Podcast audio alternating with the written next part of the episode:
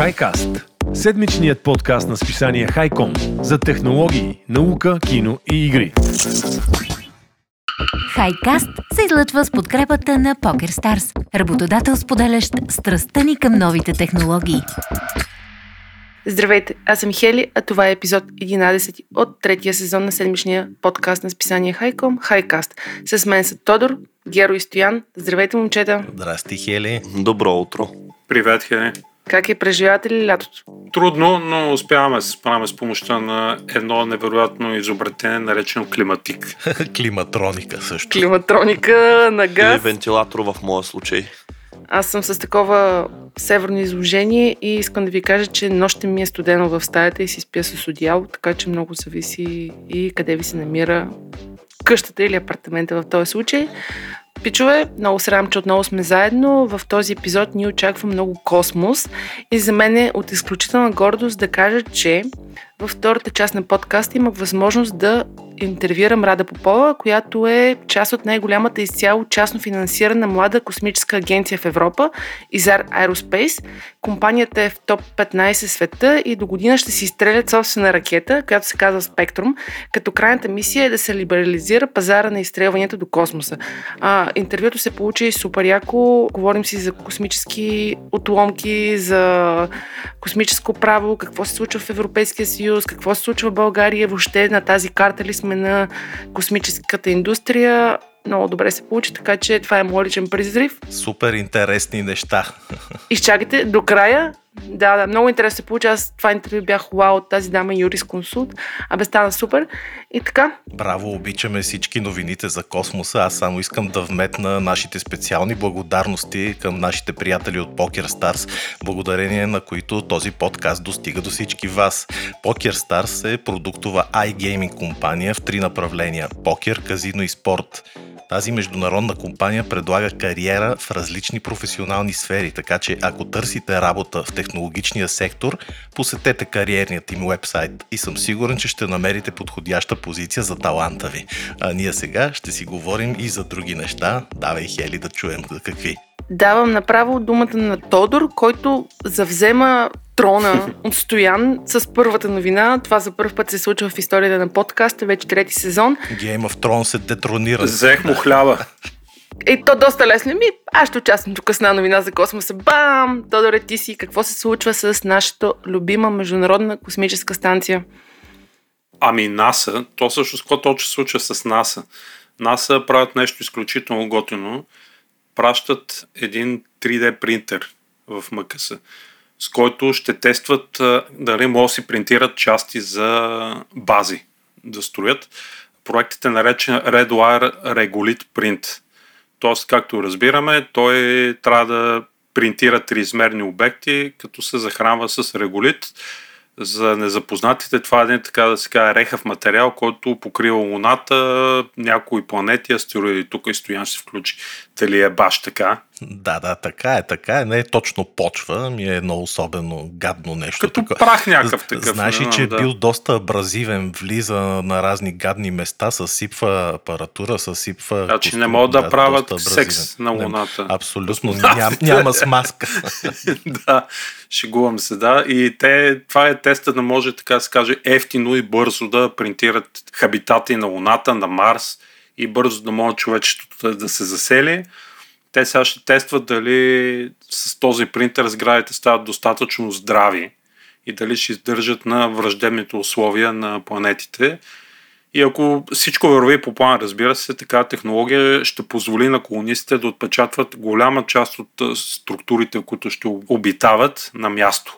Като това и Стоян също ще се съгласи е много важно, защото ще намали обема на строителните материали, които трябва да пренесат НАСА и компания от Земята, да. Еми да, няма да носят тухли и бетони и такива неща. Ма също и за Марс. а, за- Това въжи, За Марс и Луната, да. да. Еми, ние знаем колко малко, всъщност, говорили сме си тук килограми може да изнесе една совалка или там космически кораб, така че това ще им помогне доста, като ще строят в космоса. Колко е голям този принтер? Е, не съм гледал, но явно не е много голям, за да мога да го сложат на МКС. Нали знаете, че строят разни къщи вече с такива принтери. То представлява едно устройство, да речеме, като двигател на кола, което се движи в кръг, примерно, и буквално плюе строителния материал и го наслагва един върху друг, нещо като цимент. Така че не е нужно да е грамадно колкото самата сграда и вътре да, да се конструира сградата. Те на фрагменти ще някакви панели, ще строят панелки космически. Да, точно така и глута. Мога да си представя един приятел, ако ми се оплакваше, че 3D принтера му за да си печата един розов меч му отнема около една седмица и си представям колко време ще им отнема за една панелка на Луната. Овче купа трябва да направим на Луната. Ама защо розов меч? Еми, не знам, с някаква игра. Ага. Нещо си негово. Мерси, Тодоре, че се включваш силно с тази новина. Много яко. Аз всъщност то реално, като се замислим, 3D принтирането не е нещо ново и си се ползва в фабрики, но въобще в индустрията от преди години, но определено в космоса ще им спести, както каза, не знам, Тодор или Стоян, мъкненето на тухли. Аз, аз. ти, ти, добре. И от а, Международната космическа станция и НАСА към а, друга технология за печатане, обаче на електронни схеми. Аз стояне тази новина я четох и не я разбрах, така да, че ето сега ще съм ви я благодарен да ми обясниш. Виж, Тодор как Даскал плагиатства. Тодор плагиатства Мгм, и той новина за принтване. Сега е аз новина за принтване, ама този път на електронни схеми. За какво става въпрос? Ако сте видяли линка към новината, има там една мидичка нарисувана, такава неравна релефна мида и върху нея е отпечатана схема електронна.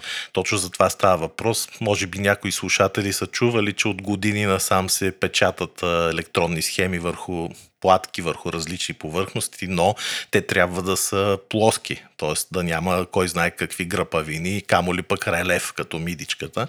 Така че за това става въпрос за ефтина технология, която действа и при ниски температури. Не са нужни някакви да се разтопят метали. Освен това е екологична, тъй като е биоразградима. И за това електрониката, която може да се отпечатва, макар и много полезна, до сега е била непрактична, тъй като, както ви казах, не е могла да се използва върху сложни текстури и форми или пък върху човешка кожа. Сега това обаче обещава да се промени благодарение на екип от университета Penn State в Пенсилвания който всъщност е автор на този метод за отпечатване на такава биоразградима електроника върху различни сложни повърхности. Новината е от сайта Tech Explore и Лари Ченг, който е ръководител, професор на катедра инженерни науки в този университет, споделя, че отпечатването върху такива сложни обекти ще позволи на бъдещия Internet of Things, знаете, интернет на нещата, да свързва различни обекти около нас, независимо дали са домашни сензори, роботи, някакви изпълняващи сложни задачи заедно или пък устройства, поставени върху човешкото тяло. И както ви казах, това е много ефтина технология. При ниска температура се случва всичко. Но защо е ценна? Защото електрониката, знаете, устарява и се сменя в белите държави на всеки две години, примерно. А това създава огромно количество електронни отпадъци, както ви разправях и Олимпиадата, която приключи в Япония. Медалите им бяха направени от отпадъци, от които бяха извлечени злато, сребро и бронз. Така че ако нашата електроника на бъдещето бъде много екологична, ще може да бъде изхвърляна буквално в туалетната използването и ще бъде много по-полезно за околната среда. Този метод не използва скъпо оборудване, като там традиционни вакуумни камери и така нататък. И самата биоразградимост подобрява и забележете, колеги, сигурността на устройствата. Защото ако имате сега, да речем, компютър или телефон или лаптоп криптиран с софтуер, той винаги може да бъде кракнат и разбит. Има шанс да ви изтече информацията, но едно биоразградимо устройство, какво може? Като му свърши работа, хвърляте го в туалетната, пускате водата и край, то се разгражда. Така че доста интересно. Ако все пак искате да го запазите това устройство, екипът казва, че има начин то да стане постоянно, като го потопяват в разтвор, съдържащ мет или сребро. Така че, Хели, надявам се, съм ти обяснил за какво става въпрос, но все едно да принтираш електроника върху всякакви повърхности от тук насетне, т.е. ще станем едни киборги. Всички шпиони харесват това. Абсолютно и шпионки също.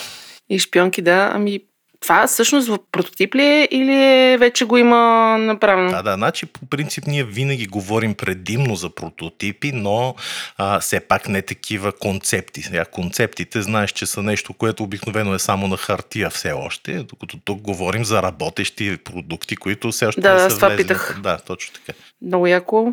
Всеки път, нали, като минат първите две-три новини, и аз викам, леле, в колко интересни времена живеем.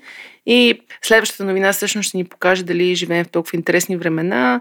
Става въпрос за уеднаквяване на портовете. Киаро, защо Европейския съюз има интерес да уеднакви портовете и за кои портове става въпрос?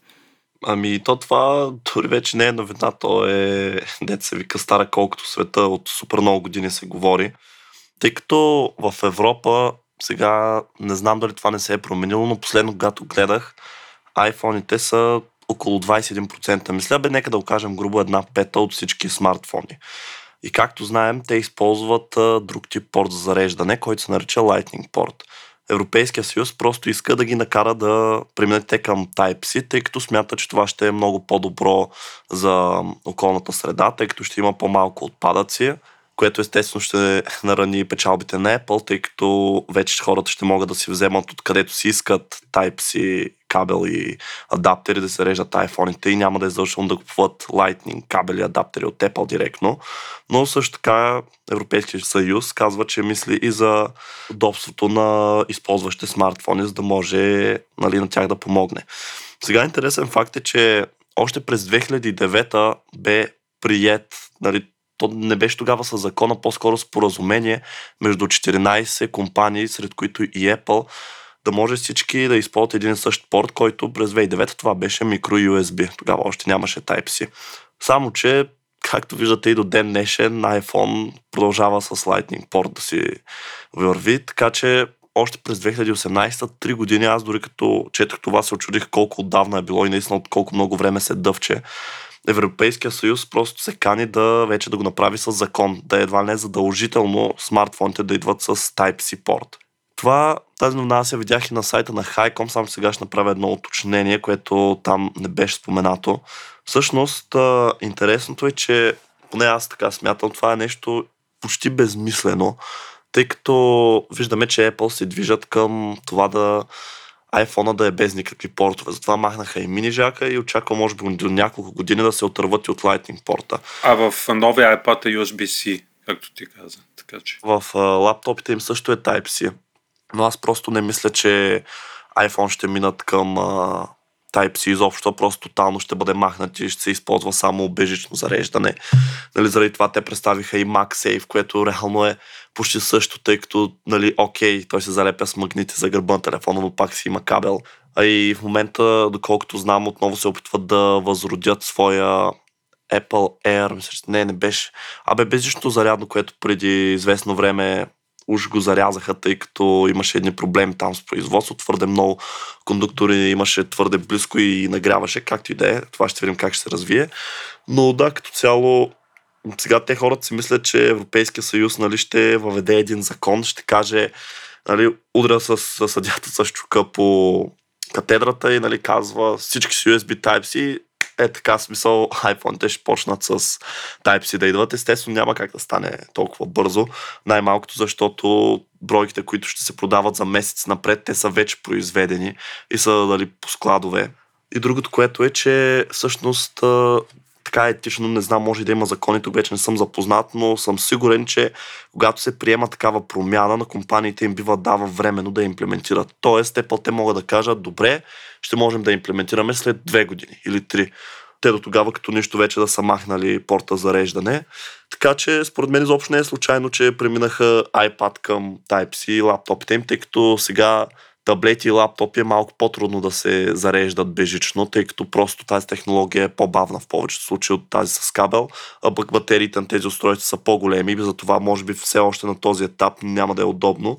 Но аз мятам, че до 2-3 години като нищо може да видим iPhone без никакви портове, така че приемането на този закон, който очевидно е насочен към Apple, тъй като повечето, да не кажа всички останали производители си ползват Type-C, просто е някакси безмислен вече на този етап да се приемате първа през 2021. Ти точно какво ще кажеш? Искаш ли един iPhone с Type-C? Абсолютно ми е все едно, честно да ти кажа, но като имаме инвестирани кабели вече чудеси и зарядни, абе, често ти каза едно. Бежичето е по-добре, с това чакам най-накрая да не се занимаваме с кабеляци и глупости. Еми, време си е вече. А иначе ти изкуствено наложени някакви такива закони не ме. Ама те тия войни и забрани са много интересни. Едните глобяват, примерно Европа, глобява щатите за нещо си, примерно Google или там Facebook за някакви милиарди. После американците някакви вета налагат някакви Да, да, да. такива тъпоти. Еми, игри за милиония, както Да, се да. казва, да. А, пък Apple също така, днес четах, че искат а, законопроект в щатите има вече да отворят в задна врата всичките устройства и iCloud на Apple. Ги, ще ги задължат най-вероятно, да имат достъп, а, така да кажем, властта да имат Службите. достъп до данните на хората. Да, отдавна което е... това го има. Те искат и не става. Да. Обаче сега вече със закон ще го правят, така че тия неща... Повярвайте, тук няма да остане по-назад. С кеф ще имат достъп до iPhone-ите. Няма да има скрито покрито, нека така трябва. Всички да сме голи едни пред други. Абе, тук е малко спорно и не бих се Спорно, се съгласила. шегувам. Спорно, с порно. Спорно е, да. Е спорно. И директно от апаратната ми казва да продължавам към следващата новина, тъй като почнахме да си говорим за спорно. Стояне, Glowworm. Какви са тези изкрящи черви и какво прави в най-интересното от света на технология, т.е. крящ черви? Аз потърсих в речника, защото аз също си го превеждам Glowworm като светещ червей, но се оказа, че и светулка също така, даже по-скоро си е светулка, не е само думата Firefly светулка. Така са нарекли новата хакерска атака, която шпионира разговори чрез използване на LED индикаторите на устройствата. За какво става въпрос, сега ще ви разкажа. Спецове от университета Бен Гурион в Негев, т.е. израелски спецове, са открили този нов метод, наречен светещ червей, който използва светлинните премигвания от светодиода на индикатора за захранване на устройството. Нали знаете, много устройства си имат такива, примерно, зелени индикаторчета, които показват, че то работи. И тези премигвания, сега след малко ще разберете как се случват, чрез тях се възстановява звука от свързаните периферни устройства, което означава, че всъщност хакерите могат да подслушват тези ваши гласови комуникации, както примерно сега с вас си говорим, ако излиза звука към колонки, слушалки и така нататък, те примигват светлинките и чрез тях се създава звуковата вълна, може да се пресъздаде и да се подслуша разговора. Всичко, от което се нуждаят хакерите, е да се намират на разстояние до 35-40 метра максимум. Все пак не може от 1 км да се проследи, защото е нужна визуален контакт.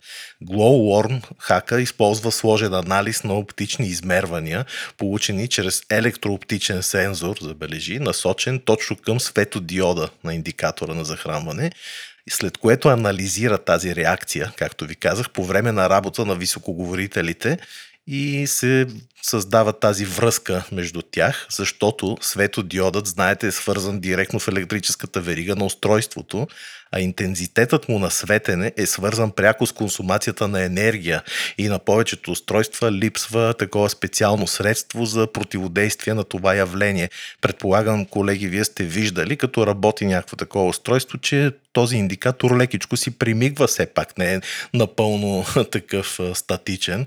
Точно това примигване се дължи на тези промени в електрическото напрежение и това нещо помага на хакерите да възстановят вашия разговор. Glowworm е тестван в различни експериментални ситуации и става ясно, както ви казах, че най-добре се подслушва разговора от 15 на метра, нали, все пак по-наблизичко, и с по-лоша разбираемост от 35 метра. Даже са казали израелците кои устройства са уязвими за атаката на Glowworm, т.е. кое са тествали.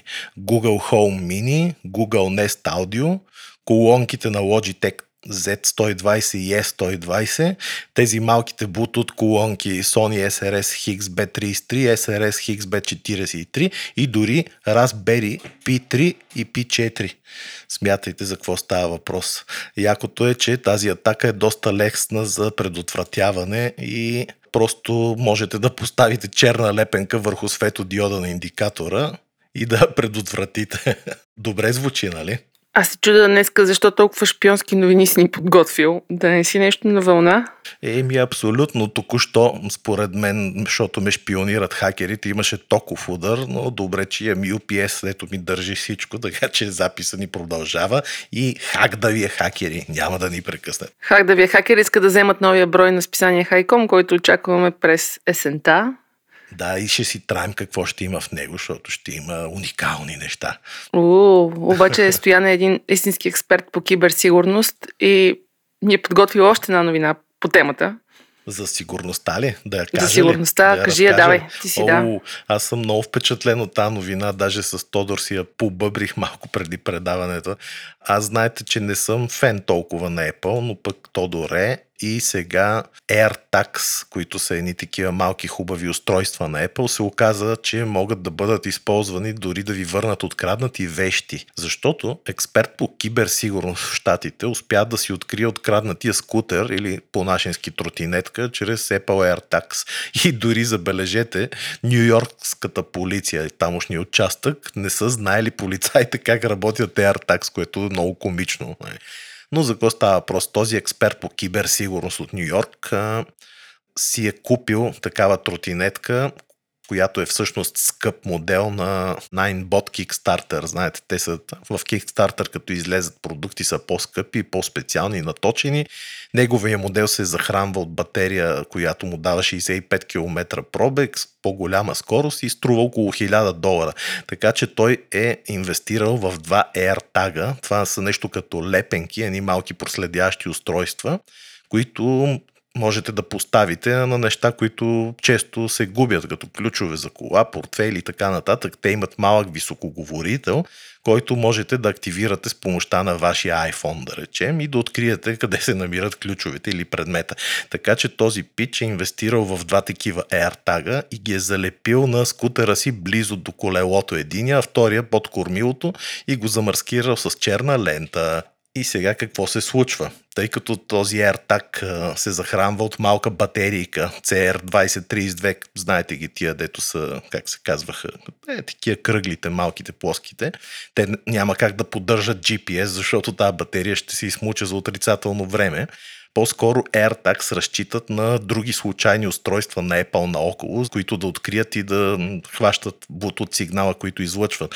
И когато потребител купи AirTag, той е свързан с неговия Apple ID и можете винаги да рапортувате дадения предмет като изгубен. След това с услугата Find My да откривате изгубения предмет с точното му местоположение. Така че този Гуидо, какво се случва? Една вечер забравя да си използва та ключалката за скутери и колела, нали? Знаете, верига с ключалка, но я заключил и през нощта тротинетката му изчезва. На другия ден обаче той няма много време, защото трябва да пътува за чужбина с самолет и отскача до полицейския участък, където, както ви казах, полицаите му се присмиват, защото въобще не знаят какво е това AirTag, си го отсвирват и той какво да направи? Тръгва си човека, защото трябва да хваща самолет при което въобще не очаква, че ще успее след като се върне да си намери тротинетката с AirTag, защото AirTags имат такава функция, че когато до между 8 и 24 часа нямат връзка с притежателя си, почват да писукат, да издават такива звуци, за да могат да ги откриете.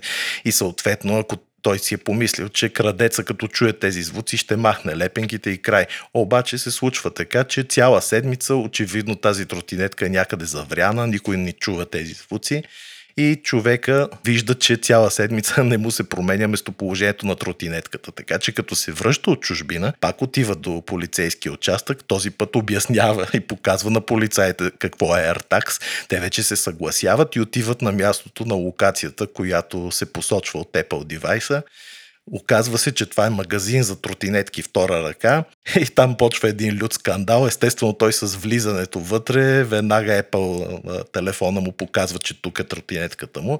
Показват го на собствениците, става скандал, но полицията се намесва и взема записите, видеозаписите там на камерите и така цялата ода завършва успешно и приятно, но е много показателно за това как да действате в такива ситуации, как да включите полицията комисията, Гуидо споделя и съвети как да използвате най-добре AirTags, така че някой в Apple не е зле да говори с този човек и може би да му плати за добрата реклама на AirTags.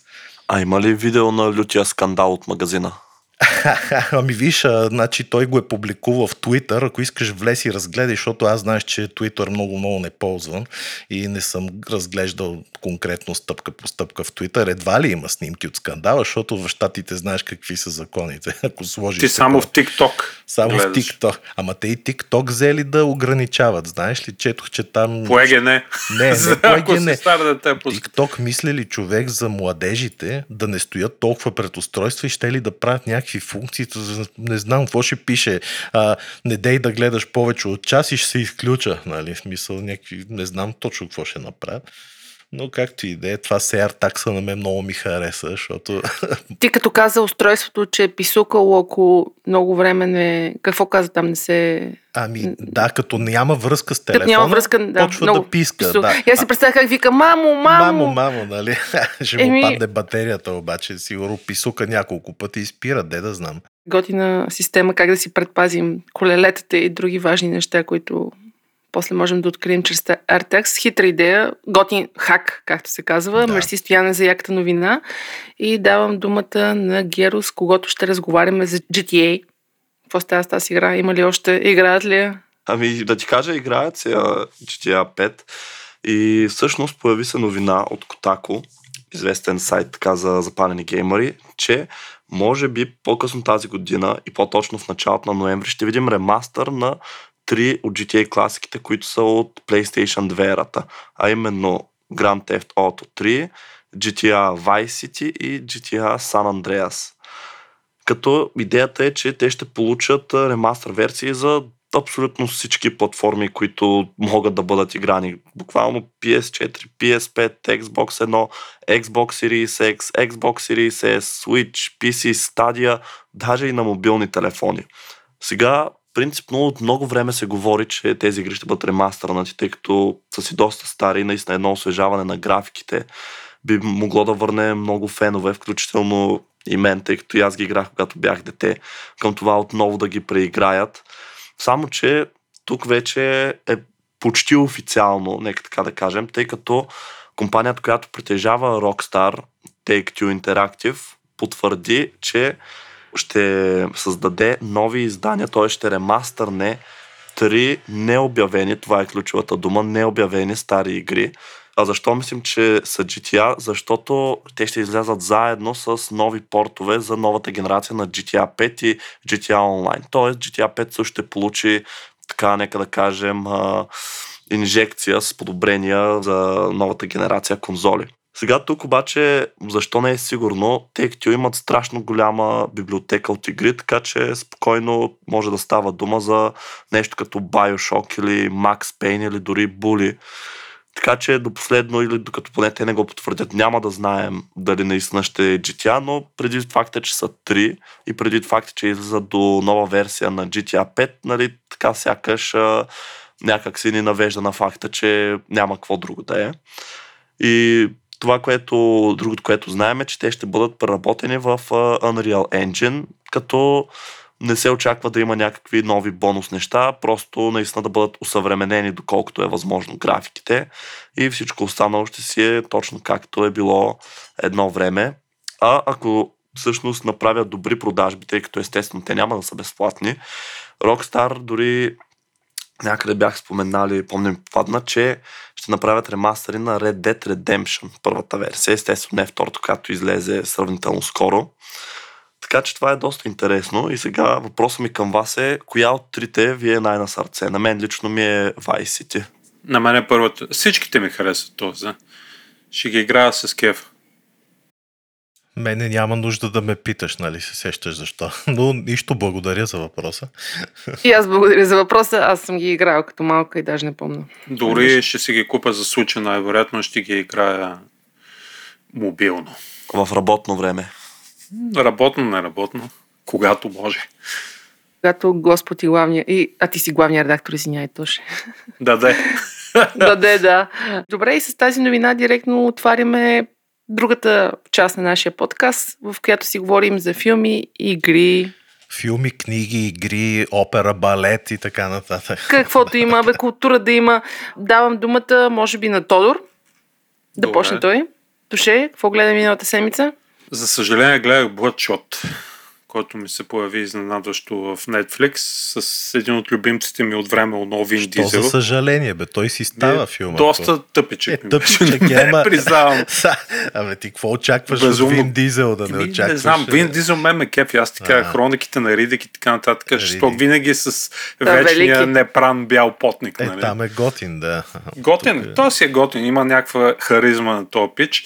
Дори след като го гледах си поръчах от Озон шесте Fast and Furious на Blu-ray филма. Пък аз Беше не съм 10 ги гледал, примерно. трябва да взема да ги 10 изгледам. кинта беше Blu-ray, така че то с шесте Blu-ray на някаква мега турбо промоция. И филма, какво да ти кажа? Ти си го гледал явно, екшен, че стрелба, Да. Аз го роботи, похвалих. киборги. Мисъл, леко тъпе. Сега дори на фона на неговите филми, нали? Малко, ама такова за време купка, да се е казва. филм за загуба окей. на време, не да го Да, да, гледаш да. втори път. Точно така. А, втори път, да. Да, става, да кажем в става. То същата работа е и с това, което аз гледах. Ако нямаш какво да кажеш повече, да продължа аз тогава. Да кажа, нали, нямаш друг филм, за който да разказваш или имаш? Не, Bloodshot гледах само, Добре, да. супер. Тогава аз ще продължа, ще ти взема думата, за да ти кажа, че пък аз гледах с един друг артист, който е напоследък, последните 10 години страшно много екшън филми прави един след друг, а, именно гледах The Marksman с Лиам Нисън. Знаете, Лиам Нисън последните години, той буквално прави сиро по 10 филма на година човек.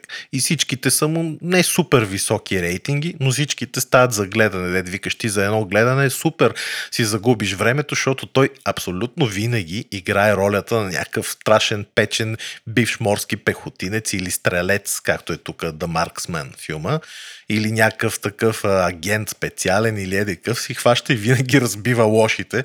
Нали, дет се вика, ти като го гледаш този филм, знаеш, че ще дойде Чичо ти Нисън и ще ги намачка всичките и ще ги нарита. И понеже го гледах този филм The Marksman, ми хареса. Не е лошо, става въпрос там за едни мексикански емигранти, едно момченце, гони го наркокартела, той съответно попада Марксмена Лиам Нисън на неподходящото време и място и трябва да помогне на момченцето. Почва едно преследване и тупаници и така нататък. Филма е забавен, нищо особено, но пък е забавен и оттам взех и си свалих сигурно още 20 филма такива с Лиам Нисън за последните десетина години. Някои от тях съм гледал, някои не съм. Даже миналия път мисля, че ви разказвах за, пак за филм с Лиам Нисън, то Ice Road ли къв беше. Той точно същия. Пак е един страшен пич, дето ги разбива останалите. Така че, какво да ви кажа, гледайте го, ако обичате екшън трилъри и такива неща. Обичаме и то ни е любимец. Нали, Лиам Нисън, нали, пичага, да. Между другото, той си израсна с годините, не че едно време не е бил добър актьор, аз си го спомням още от 70-те, 80-те години с Екскалибур, примерно, филма. Ама сега вече стана такъв актьор, дето явно има тренд в него, има хляб и затова правят доста филми с него, които стават за гледане. А знаете ли какво гледах пък с нощи? Не знаете. Зависи колко късно с нощ е било, дали искаме или не искаме. Е, то тия другите неща могат и през деня да се гледат, така че не се притесняй. Между другото, Лиан Нилсен и Star Wars, да кажем. И Wars, от да, това, да. Много филми сега. Лиам Нисън е голям актьор, да е жив и здрав пичага. Е. А, с нощи гледах Бекет по Netflix, както ви казах, той е там в топ 8 на България. Бекет, може би сте чували, вие със сигурност сте чували, е новия филм на сина на Денза Вашингтон, който се казва странното име Джон Дейвид Вашингтон, което ми звучи малко нали, странно, но няма значение. Е, това е просто като не можеш решиш Джон ли да е Дейвид ли и си дава и двете. Да, точно и се колебае.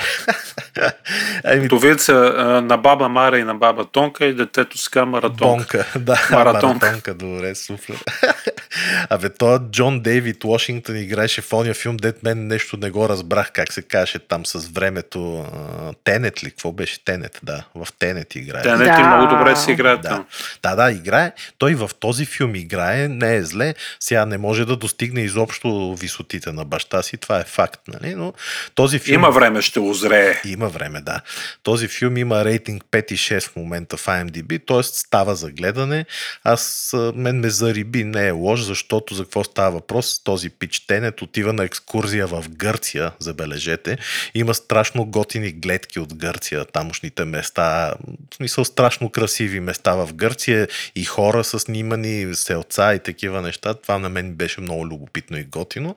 Обаче катастрофира, нещастен случай, няма да ви разправям подробности. Почват да го преследват някакви полицаи, да стрелят по него, да се опитват да го убият, при което той е изумен. Представяш си, не стига, че ти си жертва на катастрофа, ами някакви се гонят да те отрепат. И в крайна сметка се разбира защо го гонят и как и така нататък. Той се превръща буквално в един супергерой, нали? Което да не ви спойвам. Мен Е, беше ти вече малко спойна, комично. Е, да какво съм гледаме спойнал? това? да, да, сега. Казал Той- ли съм финала? Може да умира, нали? Не съм казал. Но няма значение. Стояне е на узо с Зорба е такова из... Опа! Ама не, и накрая стана един супергерой, ти казвам, дето не е лошо, окей, ама не, не го очаквах поне от този артист и тази роля, но както и да е, филма става за гледане, гледайте го, става за едно гледане, това е от мен. Супер стояне, мерси. И сега аз искам първо да се похваля. Ходих на кино два пъти. Ура! Абе, ти благодарение на теб живее българското кино, да знаеш. А, искам да ви кажа, че на отряд самоубийци бях аз и още двама човека в а, IMAX-а. Правихте ли секс? Не, стоян, не А, сме. добре. А на Фригай а, бях а, аз и още петима човека в целия киносалон, като през деня в момента от 11 до 6 кинопрожектите са на 50%, така че в общи линии на 3D ви излиза 7 лева. Ужас, добре бе, тия салони на, от какво живеят трима души на прожекция? Ма те иначе и толкова няма да видят, разбираш ли? Еми, лятото е по-слабо стояне. Просто казвам, ако някои от слушателите ни слушат, мисля, че някъде до септември хора, 50% дневно кино, аз така си правя, примерно, поработвам, отивам, гледам някой филм, връщам се, пак работя. Чая да главният редактор да не чува. Да, извинявам се. Главен редактор, да почвам по реда за Фригай.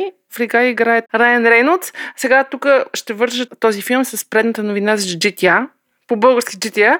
А, всъщност става въпрос за един свят, който е видеоигра подобна на GTA, в която героите влизат, а, избиват а, всичките възможни non-playable characters там и в общини се забавляват.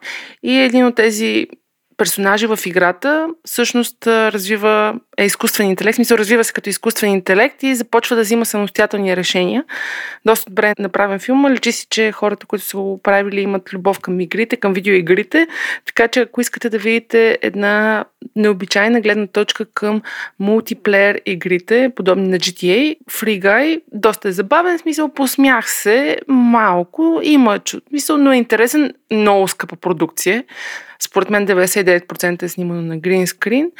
И като цяло Райан Рейнолдс, като и в Deadpool, пак си прави базик със себе си, така неща, че да. да, смисъл, Ма има чувство за хумор, да. Да. Другия филм, който гледах е Отряд самоубийци. Не знам, гледахте ли го? Аз съм го приготвил Новия. да го гледам, ама не съм. Става ли? Ами, първо искам да кажа, че ако не сте фенове на насилието и не го гледайте, филма има То кой е фен на насилието? Като Фенове човек? са. в, фенове в филмите, за- в филмите, извинявам се, в филмите. Ако не сте фен на насилието в филмите, този филм ще ви дойде малко повече. За отряд самопици Марго Роби си прави типичната откачена роля на Харви Куин, доста приятна. Има доста повече екшен сцени с нея, за разлика от предния филм и като цяло е доста красиво направен. Идрис Елба, аз тъй като стоях да гледам надписите накрая и този човек си има собствен фризьор. Значи такъв екип, който са отговаряли за косата му. Да. Е, че той не му ли е къса косата? Еми явно, а, то бяха 40 минути, аз чаках нали, финалната сцена, нали, има пост-кредит сцена обикновено, да чаках 40 минути да минат всичките кредити. Та човек си има собствен екип, който му отговаря за косата. Има шеги, които траят около 15 на минути, нали, докато разбереш, че това е шега. Но като цяло е направен с чувство за хумор и ако сте фенове на този тип филми, със сигурност препоръчвам. Така че. Той на Марвел комикси. ли е? ами, мисля, че на. DC, на Те- DC, на на DC. И те ли Той- слагат такива пост след това? Е, всички слагат. всички, Смисъл, всички интересно И е, аз слагам в моите филми. И ти слагаш в филмите. Интересно е, че Джеймс Гън е един от малкото режисьори или май единствения, който е правил и за Марвел, и за DC филми. И като цяло дали са му един бюджет, дали са му ни мега актьори и са казали давай. И човека дава, смисъл, просто е дава, толкова много дава. Ще ви спомня само един има супергерой, който се казва Polka Dot Man и който хвърля такива точки нали, също противниците си. А, като цяло, мен ми скефи, да му една твърда осмица на този филм. Браво. Ние обичаме такива филми, така че... Да. И като гледам, май само аз съм играла игри миналата седмица. Да. Добре. Да. Много ще съм бърза. Една от игрите, която ви препоръчвам, тя мисля, че е от 2015, но сега има намалена за PlayStation. За 4 лева се казва Limbo. Черно-бял платформер. Една от най-красивите игри от този тип игри, които съм играла. Фърлете на око. Името звучи доста мистично, така и самата игра е доста мистична, хищ не е лесна и е изключително, ама изключително красива. Лимбо ли се казва? Лимбо се казва, Трябва да, да. минаваш по... Е Играл ли си я? Е, разбира се. В истинския живот сме я играли. Е, аз надявам, че не сме. И другата е Bless Unleashed. Това е мултиплеер онлайн игра, която тип Diablo, която сега в момента е безплатна и е MMORPG, нали така се водеше, която в момента е безплатна и ти реално си избираш раса, там мелфи, паладини и така нататък стандартно и ходиш и се пуцаш Трепаш с дяволите. дяволи. Доста е красива. Казаха, че в последствие в момента мисля, че е някаква бета версия или алфа версия, не знам каква версия. И в момента е безплатна, в последствие ще стане платена. Аз доста поиграх на нея, така че има и за PlayStation, има и за компютър безплатна. Ако си падате по такъв тип MMO RPG игри с приключения, с селфи, с магии, със сигурност. Това е, не знам, тествахте ли игра, момчета? Виждали ли сте въобще? Не. Еби, ако си падате по такива, е тотално безплатна. Аз не съм хели по безплатните и намалени игри. Ама изиграваш ли ги целите всъщност? Ами, голяма част от тях. Е, тази, тая безкрайна Bless Unleashed. Е, да. А другата за Лимбо Рок. Лимбо съм на средата. Средата съм супер красива, е много и се кефа. Аз си бях играла много отдавна и сега викам, о, 4 лева, играем. Еми, какво? Това ли е? Нещо някой? Благодарим ти за всичките така добри думи към нас и за интересните неща, които разказах, Ели. И аз ви благодаря, момчета, че участвахте и в този епизод и че бяхме заедно. За мен винаги е голямо удоволствие. Този един час го чакам с нетърпение. Завършвам тази част и с специални благодарности към партньорите ни от PokerStars, които като нас обичат технологиите. Както знаете, визията на компанията е да бъде световна iGaming дестинация за играчи от целия свят, продължавайки да въвежда иновации в сектора. Още веднъж им благодарим. Благодаря ви, пичове, че ни подкрепяте и ви призоваваме, ако си търсите работа, искате да смените настоящата или сте просто любопитни, посетете кариерния им вебсайт, който ще оставя в бележките към епизода и на highcom.bg. В общи линии с това приключвам тази част на подкаста и ви оставям с Рада Попова, която е част от екипа на най-голямата изцяло частно финансирана млада космическа компания в Европейския съюз Изар Aerospace. Това е. Слушайте интервюто. Чао!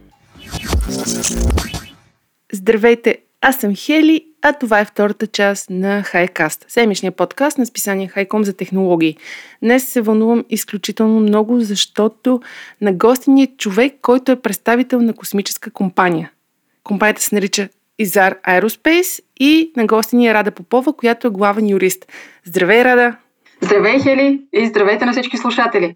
Здравейте на всички слушатели още веднъж. Рада, много ти благодаря, че се нави. Както ти споменах и в предварителния разговор, ние почти във всеки епизод си говорим за космоса. Много сме фенове и особено как се развива.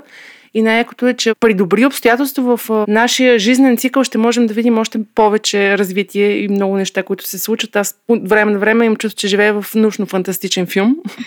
Абсолютно си права. Ние имаме щастието да живеем в момента в много космически интензивен период, бих казала. Абсолютно и става все по-бърз. За това ще си поговорим след малко, но преди да почнем, Изар Aerospace и Рада. Рада, представи се първо. С какво се занимаваш, от колко време се занимаваш, как стигна до космоса, горе-долу в тази посока? Казвам се Рада Попова. По образование и по професионален път съм юрист. От около 10 години, което включва и част от моето следване, се занимавам с тази екзотично звучаща част от правото, наречена космическо право, която всъщност, както се надявам да стане ясно по време на нашия подкаст, далеч не е отдалечена от Земята и далеч не е толкова екзотична, но е много интересна. А в последните месеци съм главен юрист на германска компания, която към момента е най-голямата изцяло частно финансирана европейска аерокосмическа фирма на име Aerospace и ние строим космически ракети. планираме да изстреляме първата си ракета още до година. И моите задачи във фирмата са свързани с всичко, което има някакъв правен оттенък или правно съдържание. Така че доста широко поле на действие. За мен лично поне изключително интересно поле за действие. Определено и предполагам, че има, както и в космоса, доста непосетени територии в полето на твоята работа. Разкажи ни още малко за Изар Aerospace. Ти ми каза, че идва от името на река и как една българка попада в най-голямата изцяло частно финансирана млада космическа компания в Европейския съюз. С кое да започна? Може би с историята на компанията. Тя наистина е сравнително млада, основана е през 2018 година от трима души, абсолвенти на Техническия университет в Мюнхен. Всички те с дипломи по машинно строене и аерокосмическо инженерство.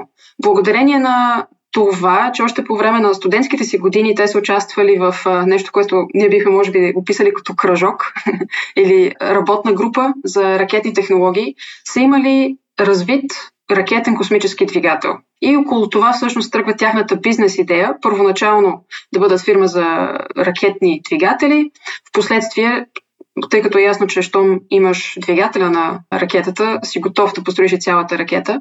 Впоследствие намират инвеститори, за да завършат, така да се каже, физиономията на фирмата си и да се превърнат в един от най-новите компании, които предлагат ракетни изстрелвания. Интересното е, че този пазар до сега е доста консервативен. Не говорим за сателитния пазар, но за ракетния пазар. Ракетните услуги типично, особено ако говорим за Европа, а както беше и по времето преди SpaceX, включително и в Америка, бяха винаги в ръцете на или държавни космически агенции, или на големи корпорации с масивно държавно финансиране и участие. Такъв е случая с Ариане Спас, която е силно подпомагана от френската държава. Така е случая с ракетите Вега, които се произвеждат в Италия, отново от фирма с масирано държавно участие. Целта на ESAR Aerospace, както и на SpaceX в Америка, например, може би като най-популярният пример, който сме свикнали да чуваме в последните години, е да променят този подход към пазара. Целта е да се докаже, че може и частни компании на конкурентни цени да предлагат още по-бързи услуги, още по-гъвкави услуги, които да отговарят на изискванията на все по-динамично и все по-силно модернизиращия се сателитен пазар. Както знаете, вече сателитите не са с маса около половин тон или 200 кг в най-добрия случай, а имаме наносателити, които не тежат повече от 1 кг, например. Това съответно изисква и ракетите да отговарят на, на тези чисто технологични параметри. Как попаднах аз в ESA Aerospace?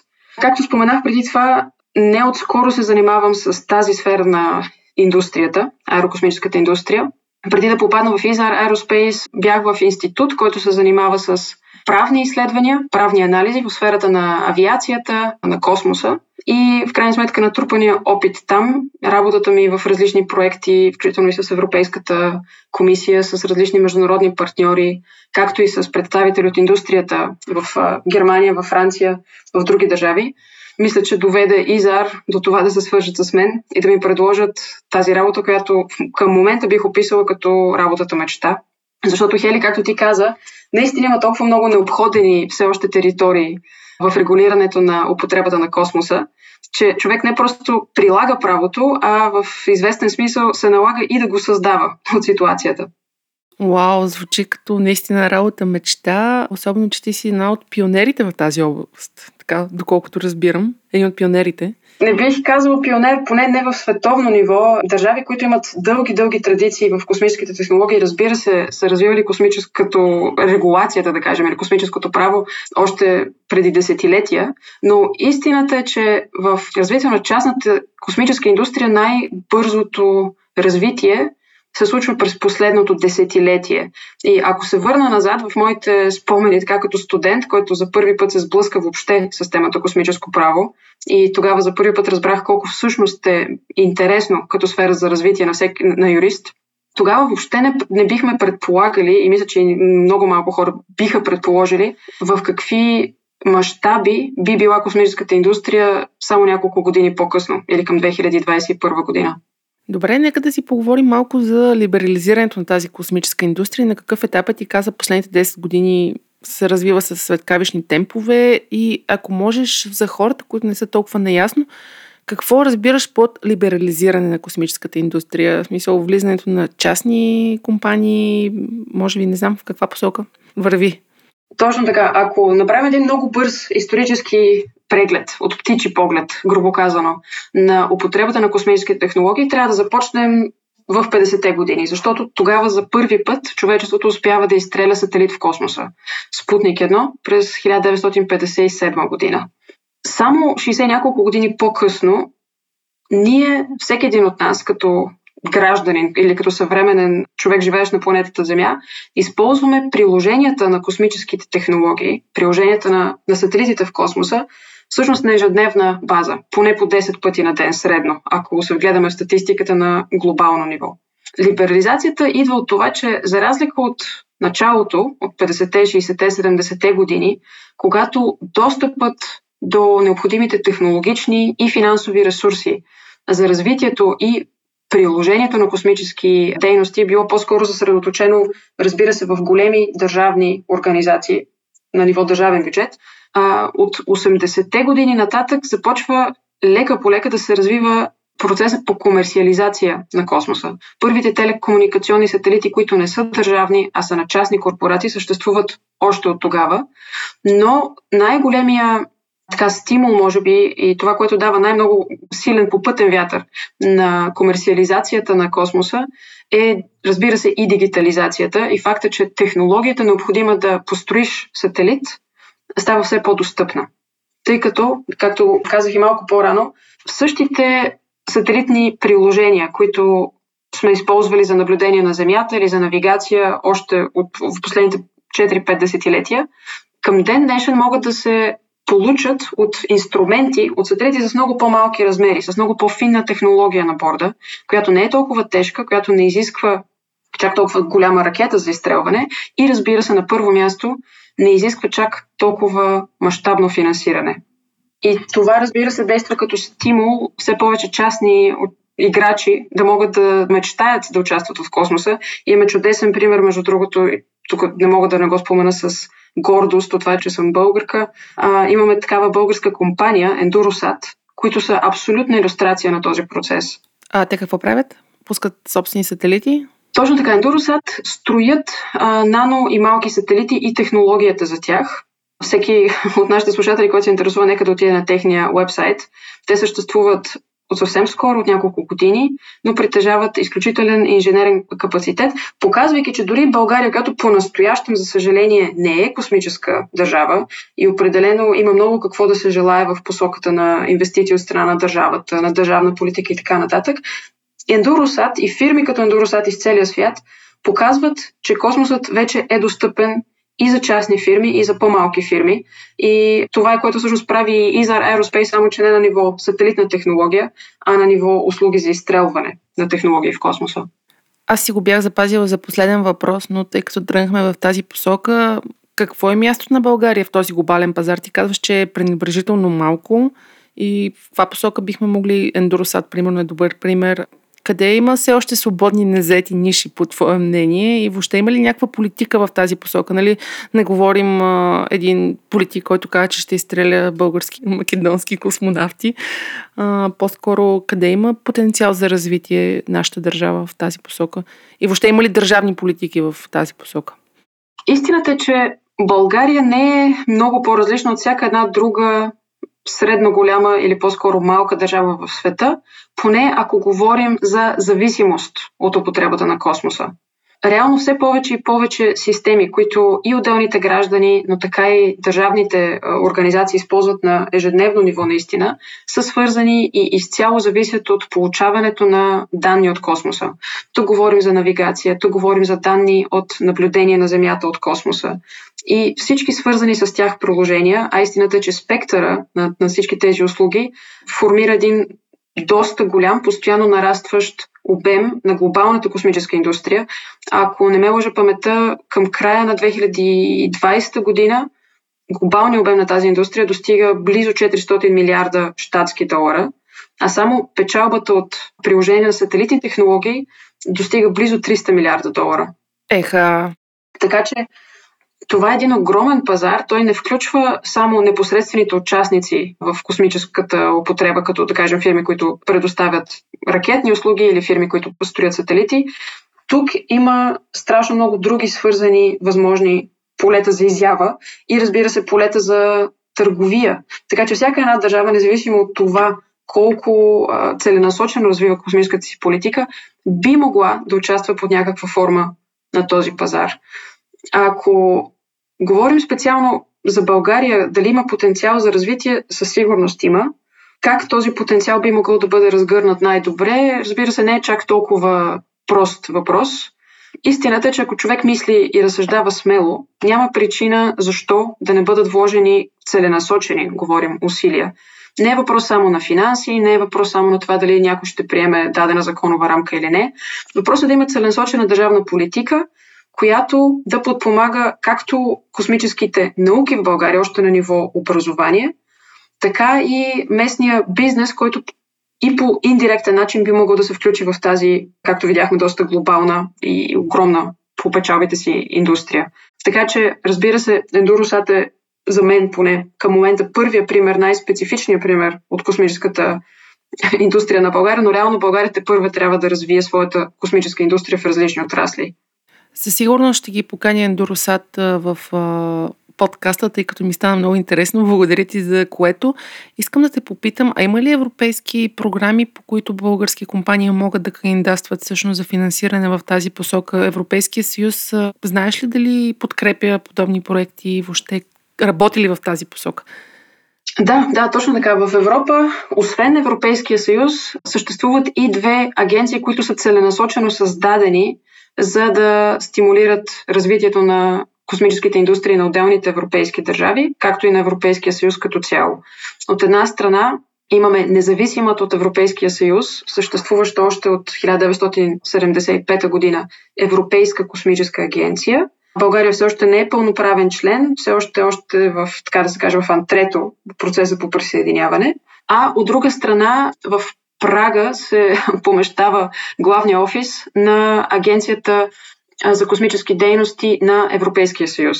И в момента бюджета за космоса в Европейския съюз, като изключим Европейската космическа агенция, възлиза за периода до 2027 година на около 13 милиона евро, но постоянно ще расте. И ако статистиката е вярна, официалната, би трябвало да има възвръщаемост от 3 до 4 пъти за всяко едно вложено евро в космоса в Европа. Отделно от това, бюджета на Европейската космическа агенция също е доста, доста впечатляващ. В него най-големите участници са Германия и а, Франция, също така Италия. А, и той възлиза за миналата година на близо 6 милиарда евро и е увеличен с повече от 200% за предстоящия период до 2025 година.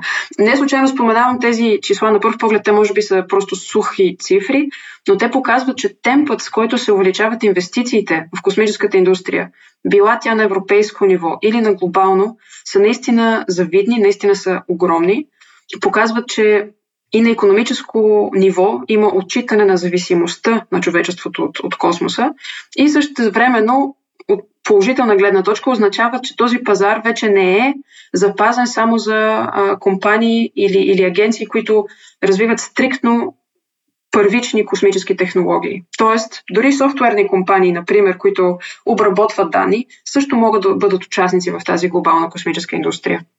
Значи, драги слушатели, ако имате някаква компания, която работи в тази посока, възможностите в Европейския съюз явно са много големи. Аз почнах я да се замислям какъв бизнес да правя, значи смятай. А отделно това разбира се, защото космоса не е само бизнес. За да стигнем до бизнес нивото в космоса, непременно трябва да има много добра научна, иновативна база. Тоест образованието и науката също трябва да бъдат стимулирани все повече и повече. И включително и по тази тема има програми, например Horizon Europe, които също отделят пари за развитието на космически приложения и услуги, за да могат по-късно те вече да минат на комерциално ниво и да излязат на пазара. Те първа ще сме свидетели на този Space Race. Много яко много ме кефи. Просто, че в моя жизнен цикъл съм свидетел на подобно нещо. А, до година, доколкото разбрах, и за Aerospace, ще върна отново към компанията, ще изстреля ракета, така ли е? Правилно ли съм разбрала? Точно така. В момента с пълна пара строим нашата ракета Спектрум, която е двустепенна ракета, а, която ще бъде способна да доставя до 1,2 тона полезен товар в ниска околоземна орбита. Тоест, целим се към най-търсения пазар за сателитни приложения. И ако всичко върви добре, в втората половина на 2022 година трябва да станем свидетели на нашето първо изстрелване. Аз си представих като тези филми. Сещаш ли, след има една огромна ракета, едни хора с бели престилки, с падове вървят около нея. Къде я строите тази ракета? И би ли ми разказал още малко за нея? Да, разбира се. Истината е, че ракетната технология, която създава ИЗАР, както и всяка една друга съвременна ракетна компания, проистича от миналото същността на ракетната технология, физичните закони, с които една ракета се отласква от земната повърхност, преодолява гравитацията така, че да може да достави съответния обект в орбита и той да остане в орбита, са известни. Още от времето на законите на Нютън, още от първото изстрелване на ракетата Фал-2 през 1942 година. Така че в този смисъл новите ракетни компании не създават чисто нови физични закони или, или чисто нова технология. По-скоро обаче оптимизираме процесите по създаването на тази технология, така че тя да бъде много по-гъвкава, да бъде много по-съвременна, разбира се, да има по възможност по-малък екологичен отпечатък и да бъде, разбира се, економически ефективна. Нашата ракета ще бъде изстреляна. Първото изстрелване се планира да стане от територията на Норвегия. Причините за това са известни на повечето аерокосмически инженери, но накратко казано, различни орбити се достигат по най-добър начин от различни географски местоположения на земното кълбо. Така че за първия свой полет ние се целим към Слънчево-синхронна орбита, за която най-благоприятните места за изстрелване се намират в зоните близо до Северния полюс. Така че в момента строим там нашата собствена ракетна площадка, а технологията я развиваме в, както в Германия, така и в Швеция, където имаме тестов център, така и в Норвегия, близо до площадката. Лол, компанията ви явно се развива много бързо. Ти в предварителния ни разговор сподели, че растете с много големи темпове. Поздравления за което.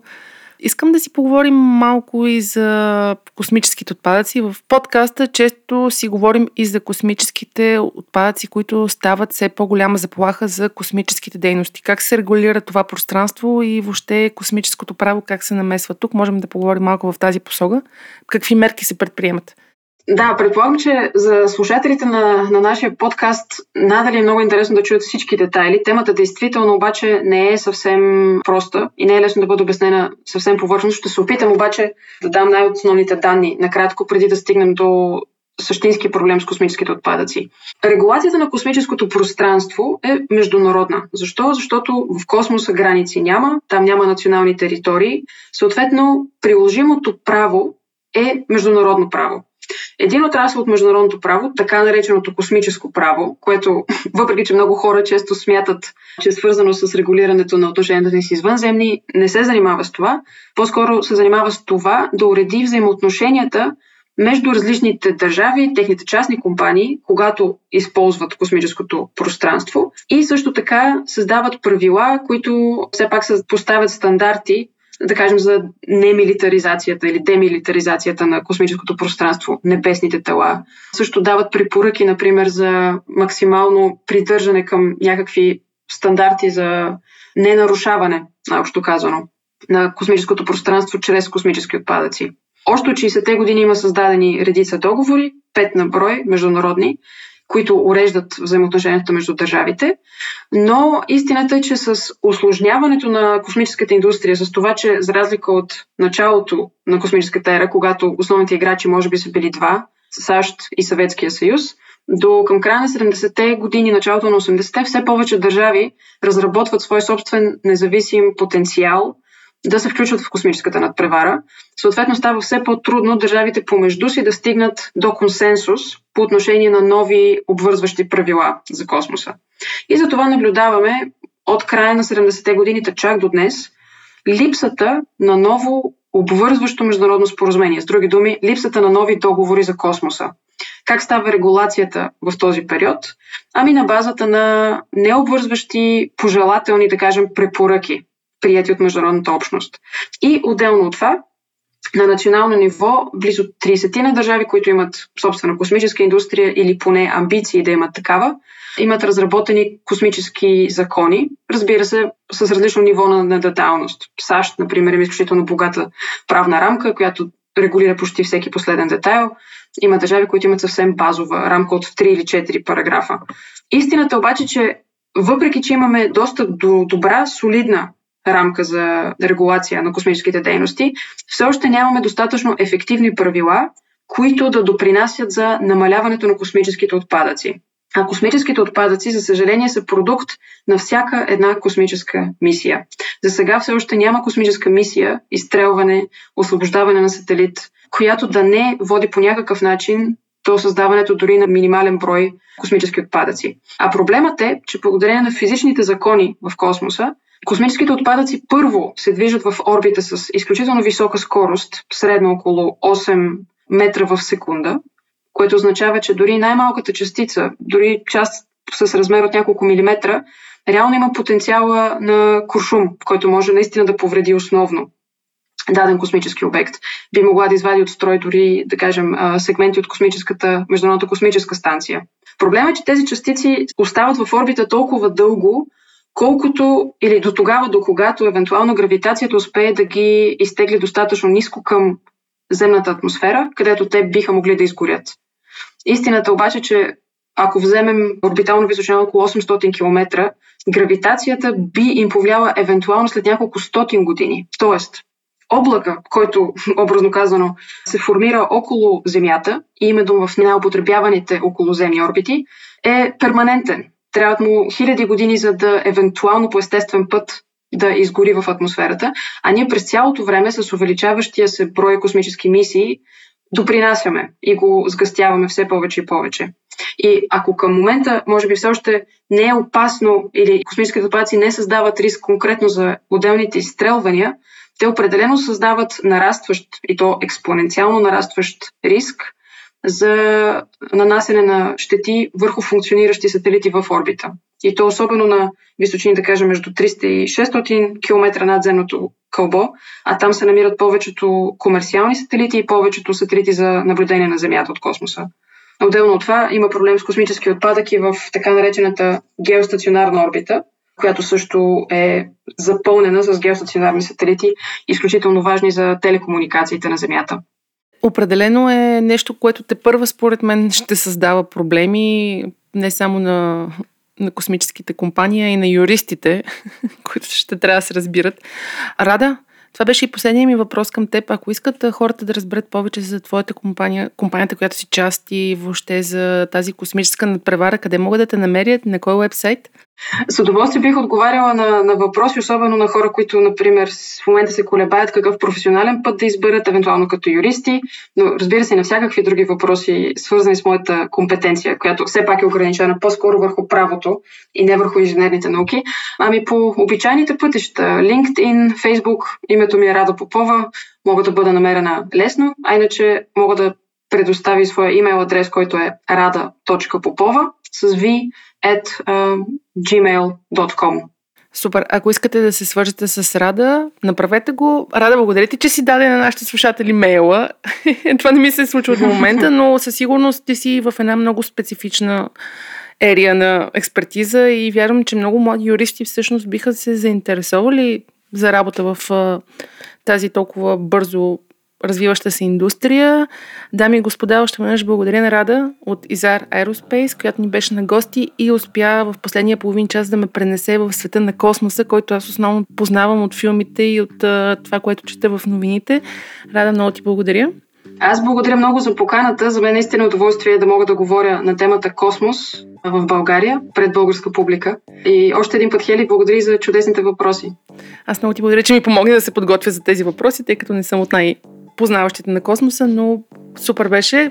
Тук приключвам с благодарностите. Слушатели, ако сте стигнали чак до края на епизода и все още не сте ни последвали, ние сме във всички големи стриминг платформи, както и във Facebook, качваме видеята от нашия подкаст. Шервайте, помагайте ни да стигнем до възможно най-много хора. Желая ви прекрасно лято и до следващата седмица. Чао! Хайкаст се излъчва с подкрепата на PokerStars, работодател споделящ страстта ни към новите технологии. Хайкаст – седмичният подкаст на списание Хайком за технологии, наука, кино и игри.